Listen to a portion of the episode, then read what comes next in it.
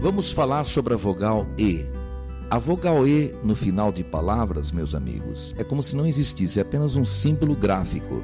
O exemplo clássico é o verbo ter. O verbo ter em inglês, que termina com E, mas se pronuncia have. Você termina a pronúncia na letra V, hein? Have. Eu tenho, I have. Eu tenho um carro. I have a car. Preparar é prepare. Termina com E, mas não falo E. Prepare. Né? Outra palavrinha também é escritório. Office. Não se fala office, é office. Então, lembrando, a letra E no final não é falada em inglês. Agora preste atenção porque a letra E em palavras longas, em palavras de origem latina semelhantes a português, ela normalmente tem som de I, é como se fosse a letra I.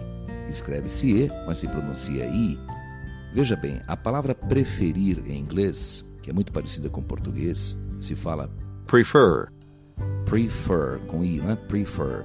Outra palavrinha interessante é o verbo preceder, que se escreve em inglês precede mas se fala em inglês proceed.